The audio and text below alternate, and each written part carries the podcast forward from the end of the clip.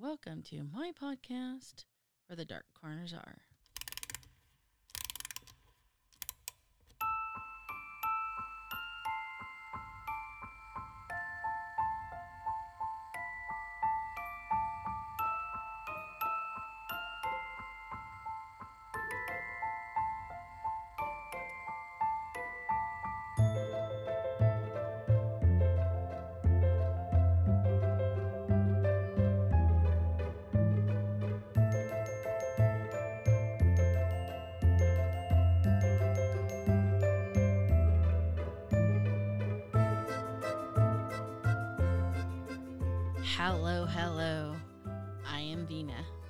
And I am your Dark Travels hostess. And tonight we have a serial killers with Sierra. Yeah. Special episode. I love that intro every time. so, how are you? It's been a minute. it has been a minute. I'm doing pretty good. How are you? Doing all right. I heard you got a new job. I'm trying. Okay. So we'll see. I'm waiting on an email. Oh, okay. Okay. So today we are revisiting not a local because it's not local to us, but it's in the Northern California region. Yes. It's anniversary of a very horrific, hmm and I use that word light. No, well, Definitely not lightly. it's yeah, and still unsolved. so- correct, Mhm. correct, Which makes it kind of crazy. right. Just a just a horrific um uh, crime. Yeah. That happened to an unfortunate family that, like you said, is unsolved Mhm. and really in the middle of nowhere. yes. And the anniversary of this horrific event is actually on April 11th. Yes. So this is up serial killer Sierra's alley. It totally is. So she is driving the car, the you know. good thing I have a driver's license. her serial killing driver's license. Hey, as long as it's a hearse, it's fine. So tell us about this. this. What are we really talking about here? Okay, so really, like the main title of this event, I guess that occurred, it's called the Cabin Twenty Eight Murders. Okay. and it took place in Keddie in Northern California, kind of between like pretty much right between Quincy and Greenville. It's like a little uh, resort. Um, I don't believe it's still open as a resort, but most of the buildings are still there. Okay. So, and again, these places are in Northern California that I think was part of one of the many fires Yes. that transpired over this last, well, last couple of summers. Ooh, yeah. I didn't even think about that. I wonder if it's all still up there then, Right. because I think the fire went right through that area. And just like didn't stop. Yeah. So, Well, I mean, shoot, they saved what And I thirty-five think- houses in Greenville, and that was it. right. So I, I, I mean, I don't normally go over, I mean, I'm not, Yeah. So, I mean, I know on a map where they're Yeah. located. Yeah. And, you know, the fires were way over there. yeah, But I'm uh, I'm very familiar with the area. My grandmother grew up there. okay. So it was kind of, you know, kind of devastating for her. It was very, ugh. anyway, Right. Fire. So let's talk share. Yes. Tell us. So a little bit of background. In July of 1979, Glenna Suzanne Sue Sharp left Connecticut after separating from her abusive husband, James Sharp. She at first relocated up to Northern California, where her brother Don lived, and rented out a small trailer at the Claremont Trailer Village in Quincy. She stayed there for about a year and then moved into Cabin 28 in Keddie after the Plumas County Sheriff, Sheriff Sylvester Douglas Thomas moved out. So he used to live in that cabin. He moved out, the Sharp family moved in. She lived there with her oldest child, John, age 15, her daughter, Sheila, age 14, her daughter, Tina, age 12, and her two youngest sons, Rick, age 10, and Greg, who was 5. So she had five children. Is Yes. that my count correct? Okay. Yeah, altogether. So we're going to get into like the actual event. April 11th of 1981 at around mm, 10:30 or so a.m. Sue, Sheila, and Greg drove from their friend's house, the Meeks family, to go pick up Rick, who was attending baseball tryouts in Gansner Field in Quincy. They ran into John and his friend Dana Hall Wingate, who was 17. They were hitchhiking at the mouth of the canyon from Quincy to Keddie, and so they, you know, ran into him. Were like, "Oh, hey, it's my kid. Pick him up." And two hours later, so around 3.30ish, John and Dana hitchhiked back to Quincy to go meet with friends. They were last seen in the downtown area together before the event happened. Sheila had plans to stay the night with the Seabolt family who lived in an adjacent home in Keddie. So Keddie was kind of like little cabins. Most of them were probably oh, 50 feet apart, I'd say. I mean, they were pretty kind of clumped in close because they're in the middle of the woods on Right. the side of a mountain. so you can't get too much space in between. So she left at around 8 p.m., leaving Sue, Rick, and Greg and the younger boy's friend Justin Smart at the house. Tina returned because she had been over at the Seabolt's home at 9:30, so about an hour and a half later. At around 7 a.m., April 12th, so the morning after, Sheila returned to cabin 28, and she was the first one to discover the bodies of her family. She found the bodies of Sue, John, and Dana in the living room. Rick, Greg, and Justin, however, were in the back bedroom, but they were unharmed. The we're talking the younger ones. Yes, the three youngest ones were unharmed. So, And that includes the friend and the two youngest yes. of Sue's children. yes. Okay. Uh, the 10 year old, the 5 year old, and I believe Justin was 9 or 10. So Sheila rushed back to the Seabolt's house because, of course, you know, you're going to panic. I would too. I mean, it, Yeah. she's what? 14 you said? Yeah. 14. I don't even know how she managed to get back there. I. She was a brave, brave little girl for sure. I I couldn't even I don't even think I could do it. I'm not No, I think I would just break down and just sit there and cry. right. Scream mean- my head off. Yeah, because I mean, it's, you know, your mom, your brother, and your brother's friend. And they're just dead in the Right. living room. Murdered. murdered. So Jamie Seabolt, the dad, retrieved three of the boys through the bedroom window. He later admitted to having briefly entered the home through the back door to see if anyone was still alive, potentially contaminating the scene in the process. But I don't really blame him, you know. You have to check to make sure because if their lives are hanging on by a thread. Yes, for sure. You know, you definitely got to check. So the investigators were called roughly an hour after Sheila first discovered the bodies. Deputy Hank Clement was the first one to arrive. He reported that there was blood everywhere.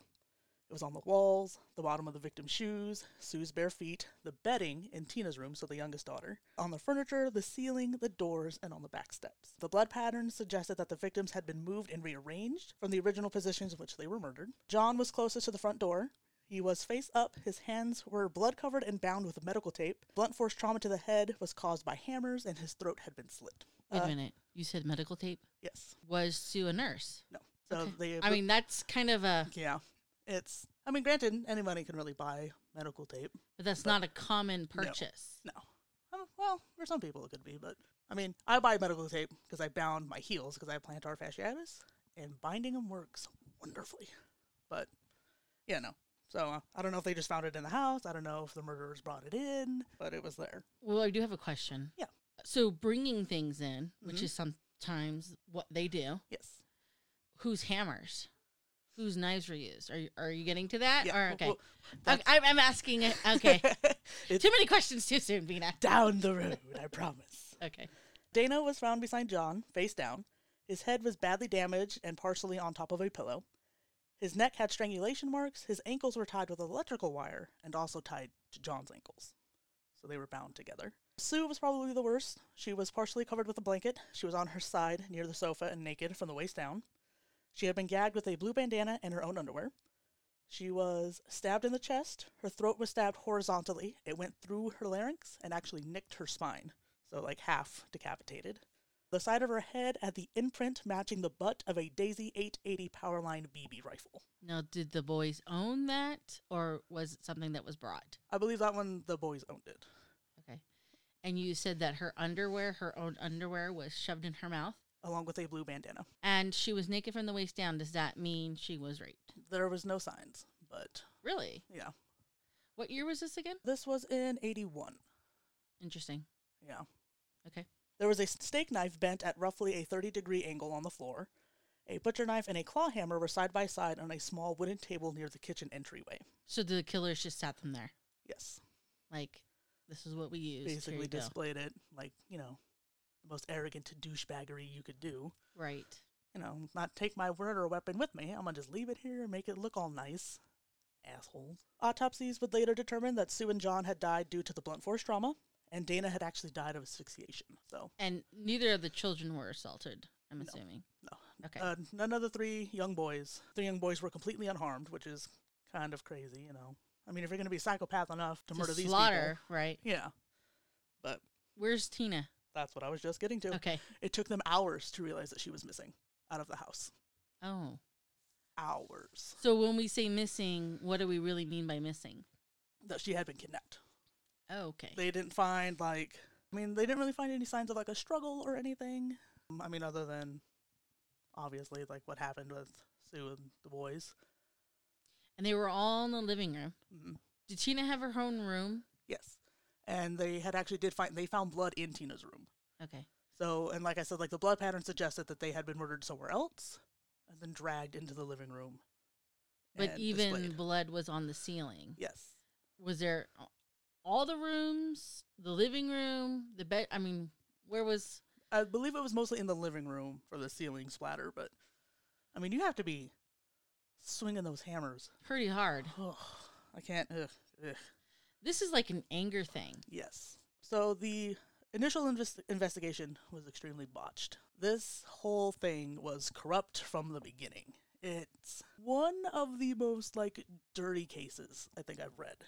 It's, involving law enforcement. Yes, it is insane. Why? I'll get into it a little bit later, but I do know one of the things that was stated, of course, you know, how rumors go, especially in a small town, that one of the main suspects was actually really good friends with Sheriff Thomas. And supposedly Thomas told him to get out of town because he knew that he was the main suspect. That's disgusting. Yeah. So during the initial investigation, they didn't find any signs of forced entry. Sheila and the Seabolt family heard no commotion during the night, but a couple living in cabin number 16, which was closer to cabin 28 than they were, were awakened at about 1:15 a.m. by what sounded like muffled screaming, but they couldn't tell where it was coming from, so they just went back to bed At what time? at about 1:15 in the morning. And I believe Sheila discovered them at 7 in the morning? Yeah, 7. I just I don't know how you wouldn't I mean muffled screaming just in the middle of the woods randomly, you wouldn't call somebody?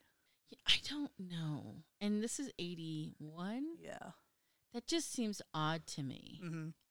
And I don't know. I I think personally I would at least like even like if you don't call like the emergency line, at least they'll call like the police station and be like, "Hey, there's screaming happening out here. I don't know what's happening." And what's muffled screaming? Right? So Um, the young boys didn't even try to leave. I, I I can't even imagine if there's blood on the ceiling, the amount of torture or I, the word that Yeah. comes to mind is like punishment. Yeah. And nobody heard. Except for the one cabin 16, they said that they heard muffled screaming. Okay. But one of the boys did hear something. I'll get into that here in a little bit. Okay. So Tina's jacket and her shoes, as well as a toolbox, were missing out of the house. The phone had been taken, uh, taken off of the hook and the cord had been cut. A lot of potential evidence was collected, but this was pre DNA testing, so it wasn't helpful. Sheriff Thomas called the Sacramento Department of Justice, who, get this, sent two special agents from their organized crime unit, not homicide. Organized crime. Yeah. Why As would in the mafia? Yeah, that kind of stuff. Like, why would you not send homicide for a homicide? That's a great question. That's a question I asked myself the entire time I was researching this. Is the sheriff still alive? I don't know. I know. Because I mean, we're talking over forty-one years now. yeah. Uh, uh, In fact, the forty-one hmm anniversary is the eleventh. Yeah. I'm not entirely sure. I, I'd have to look that up. I'm not. Because I mean, even if he was in his forties, it's the potential of him being alive. Yeah, I think he was like 20 or 30 at this point. Okay, But particular, very particular. And why would he request that kind of a unit? that's what I want to know. Why? I mean, it's like I said, it's dirty, dirty, dirty, dirty. So Thomas interviewed Martin Smart, who was Justin's father, uh, one of the young boys that was there. Uh, Martin stated that the claw hammer, that a claw hammer, had gone missing from his home. So that's super suspicious. He also provided endless clues that seemed to throw suspicion away from himself, And why does anybody feel the need to do that? unless they're guilty. Correct. Yeah. And he, he- wait, that's his own son. Yes, so he's Martin Smart is one of the main suspects, along with a friend of his. And if he was the one that did it, it would totally explain why the boys weren't touched. Because he knew his son was in that room. So, and he's a neighbor.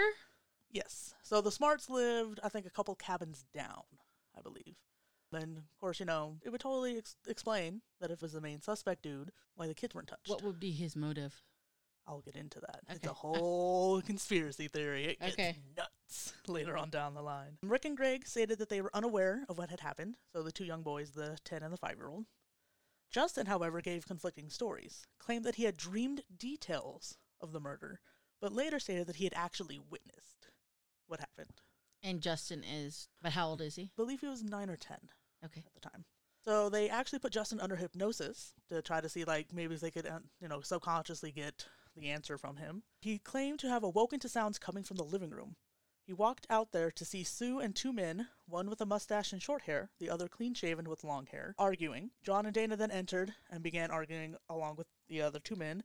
A fight ensued, after which Tina entered the room and was then taken out of the back door by one of the men.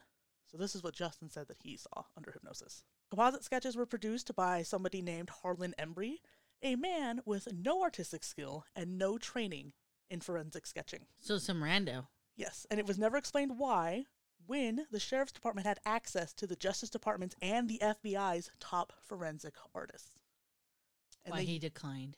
and they used just some random dude.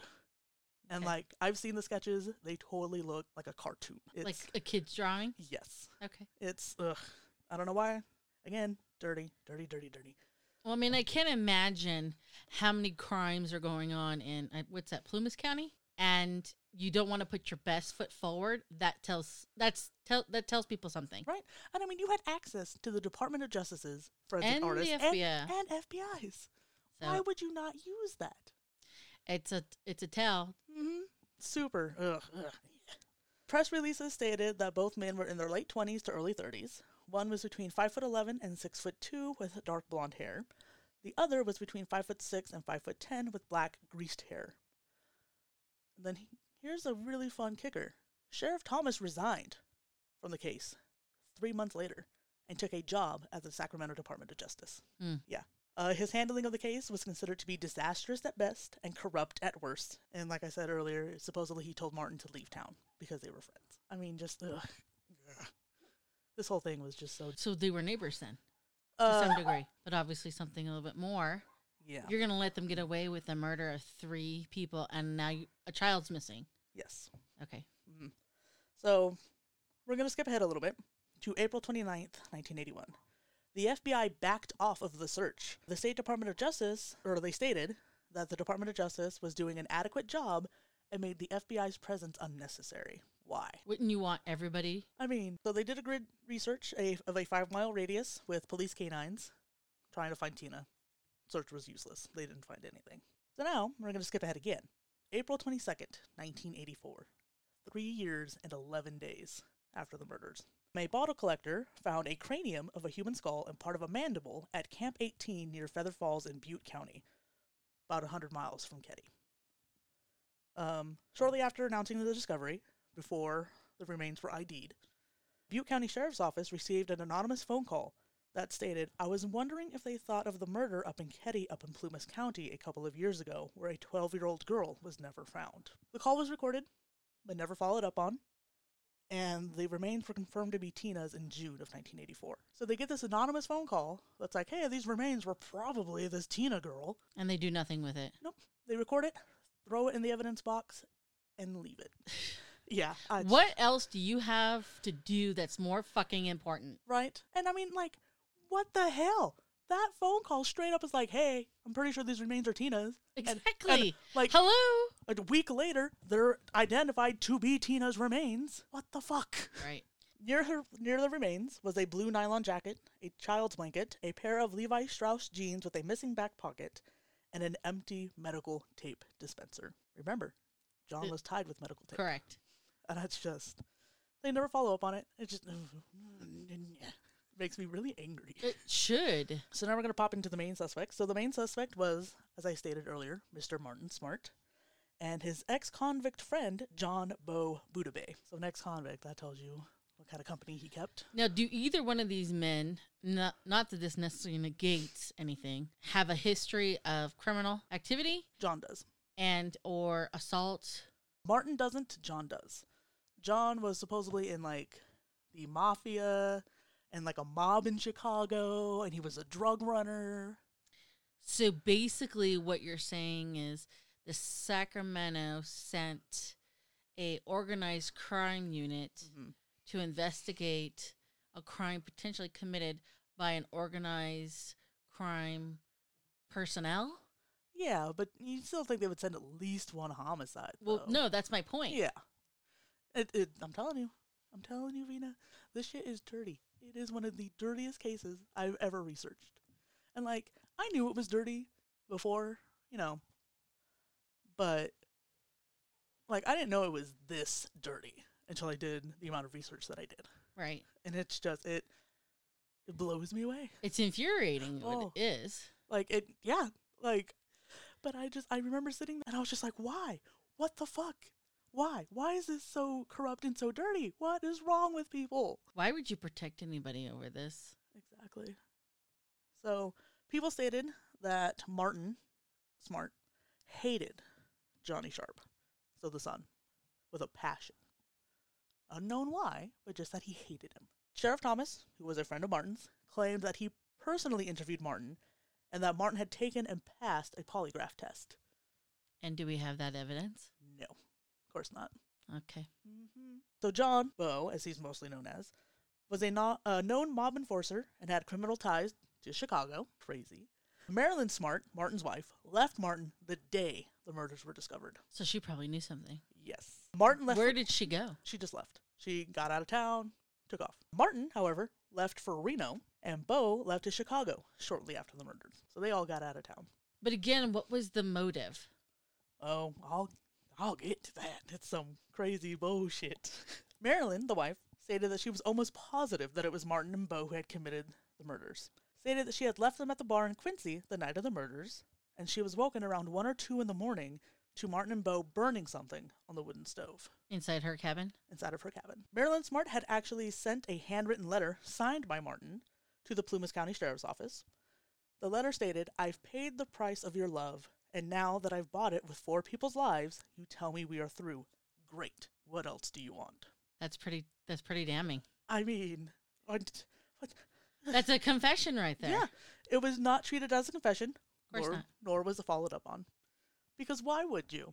I just Ugh. And then it turns out that Martin had actually seen a therapist at the Reno VA because he was a veteran, and he had confessed to the therapist, I killed the woman and her daughter, but I didn't have anything to do with the boys. Stated that Tina was killed to prevent her from identifying him. She had witnessed the whole thing, is what he stated, But you know that's even that's still why do you remove her? right? That doesn't make any sense. I don't know. You kill everybody you're you're you're basically hammering on, Yeah. but you take what was she 12? She, yeah, 12. N- no, you didn't kill her cuz she was a witness. No. You did something else horrible to her. Oh, I wouldn't doubt it. I would not doubt it in the slightest. The Department of Justice was alerted to confession in 81, but had dismissed it as hearsay. The Department of Justice ignored the therapist Yep. telling them Yep. Said it was hearsay. the professional. Yeah, mandated reporter who had no reason to lie. Jesus Christ. Yeah. Martin Smart died of cancer in Portland, Oregon in June 2000. I hope he fucking suffered. Me fucking too.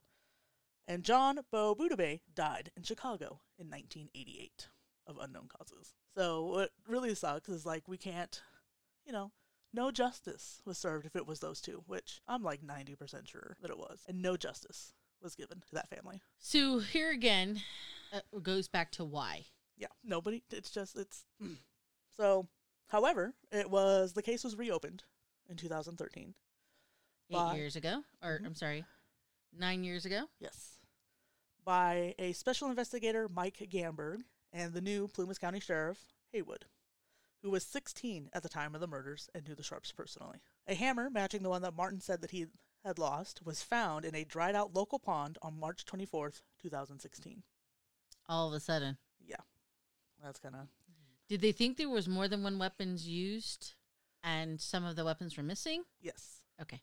So, the most widely accepted theory of why the murders took place was that there was supposedly a love triangle between Martin, Marilyn, and Sue. How does that work? He killed. He supposedly killed for her. Yeah. So what? Sue and Marilyn were involved. Sue and Martin were involved. And supposedly Marilyn got pissed off you know, you're cheating on me and blah blah blah. Was And- there actual evidence to prove that? I mean, they they don't have cell phones at this point No. in time to prove, you know, messages back and forth. Yeah. But no, but the like I said, it's the most widely accepted theory. So Martin and Sue were having the affair, and Sue was counseling Marilyn to leave Martin, who Marilyn said was abusive. And you know, Sue had left already left one abusive partner. So, you know, she Yeah, kind of but why would she hook up with a second abusive partner? In my opinion, she left one part of the country, came to the other side to get away. Yeah. Why would she get involved again with somebody? But she was not married to him. She didn't have any financial. No, I don't know. So Martin enlisted Bo, who had lived with the Smarts for ten days before the murders. How did they know him? Because again, for Mm. people who don't know this, Katie, Kitty, Getty. Keddie is literally in the middle of nowhere. Yeah. What the fuck is the mafia person doing in the middle of the fucking trees? Well, I think he had been caught doing some bullshit in California, went to prison, was released, but didn't go back to Chicago or anything. So he was just here. And I mean, granted, they were probably they probably met in like Quincy or whatever. But in in 1981, Mm-hmm. Quincy, which is not a small town today, Yes. and I think some of it burned. yeah. It, I can't imagine it being bigger 40 years ago. No, probably not. But I I don't understand what the why John mm-hmm. would even be in this. This is literally in the middle of the woods. I don't know. Maybe he liked to go hunting and fishing.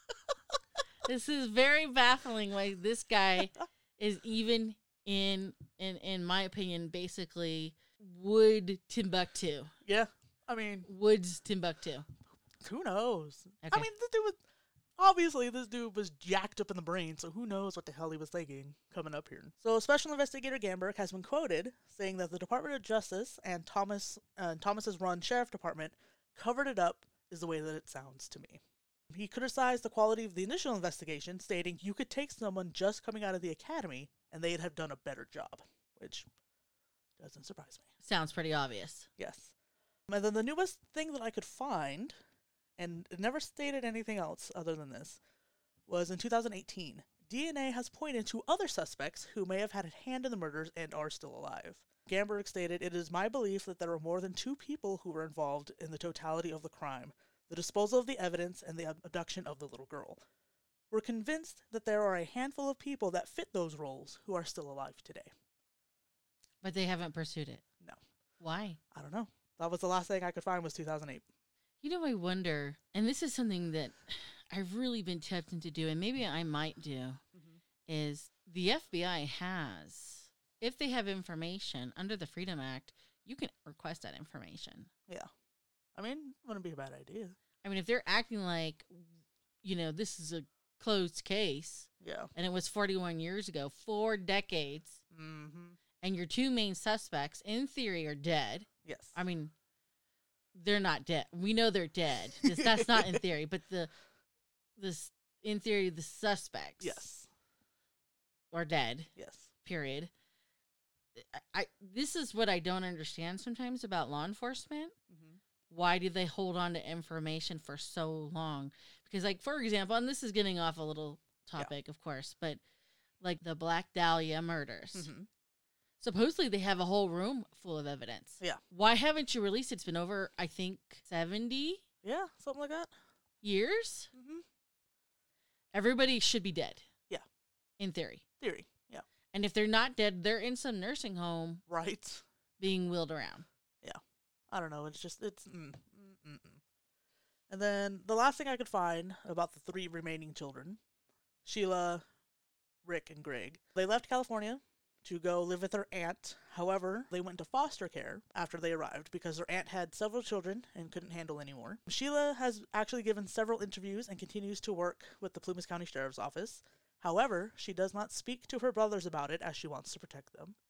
I don't blame her. I mean, they were 10 and 5 when they lost everything. And then the thing that really baffles me was Cabin 28 was demolished in 2004, taking any other remaining potential evidence with it. Who demolished it? I couldn't find who did. My guess would be whoever owned uh, the resort at the time. So, getting back to the more recent investigation, the investigator came to the conclusion that more than two people were involved. And, And, not Martin why aren't they Bo. questioning that person, I, I mean, they could possibly, but they're just not, you know, sh- releasing that information? Yeah.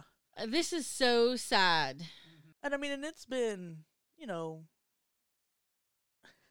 I mean, I just, I, I, I can't, I can't even imagine, you know, your family gets taken from you, you know, 40 plus years ago, and there's still nothing to No show for it. justice. Nothing.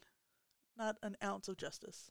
Just, it's, it's devastating. And there was actually a little bit of like media influence. The, I don't know if you've ever seen the movie, uh, The Strangers, like a horror movie, like those three guys in the mask come and they chase that family in like the cabin. No, I don't think I have. Yeah, so it's a movie called The Strangers. It's based very, very loosely off of Cabin 28. Oh yeah, no, I haven't seen this movie. Yeah, I have not seen this movie. Yeah. 2008. Hey, I was right. But yeah, so there was that one, and then I will say there's a movie called Cabin 28. Never watch it. Never, ever watch that movie. It is like two hours of your life. You'll never get back. Oh my god, it's so bad, Vina. Okay. it is so bad. Like I watch like and there's an actual like there's a documentary called Cabin 28. You know where like they do the interviews and they interviewed Marilyn and Sheila gets interviewed in it too. So the documentary is good. The movie, which is supposed to be like entirely based off of the mo- like the murders, it's awful. It is so bad. Okay, something to avoid. Yes. Well, all right. So this is it. This is the unfortunate Keddie murders of Northern California mm-hmm. that had happened on April 11th, 12th ish. Uh, the night of April 11th, morning of April 12th. And, and its uh, sad anniversary is about to happen. So 41 years and still no justice. That's disgusting It is very disgusting. and sad. Yes. All right. So that's what we have for you tonight. On to business. Facebook, Facebook, Facebook. We have a Facebook page. If you are curious or interested and would like to join, send a request. But in the meantime, if you have a another unsolved but probably solved mm-hmm. in reality solved murder you'd like for us to delve into, even want Sierra to do the research, send me a request at where the dark corners are at gmail.com. Final thought, Sierra. you know, with this being an unsolved case, I would just like to say if anybody knows anything, you know, come forward, get a hold of the Plumas County Sheriff's Office, you know, let them know what you know if you know something. Or at least contact the re- more recent investigator. Yeah. Or, uh, well, he is with the sheriff's. He's working with the sheriffs. His name is Mike Gamberg. And I mean, I don't know why they're withholding the DNA information, but Yeah. Either way. So until next time, please remember only the few can find the beauty in the darkness, which is why we hope to meet you where the dark corners are.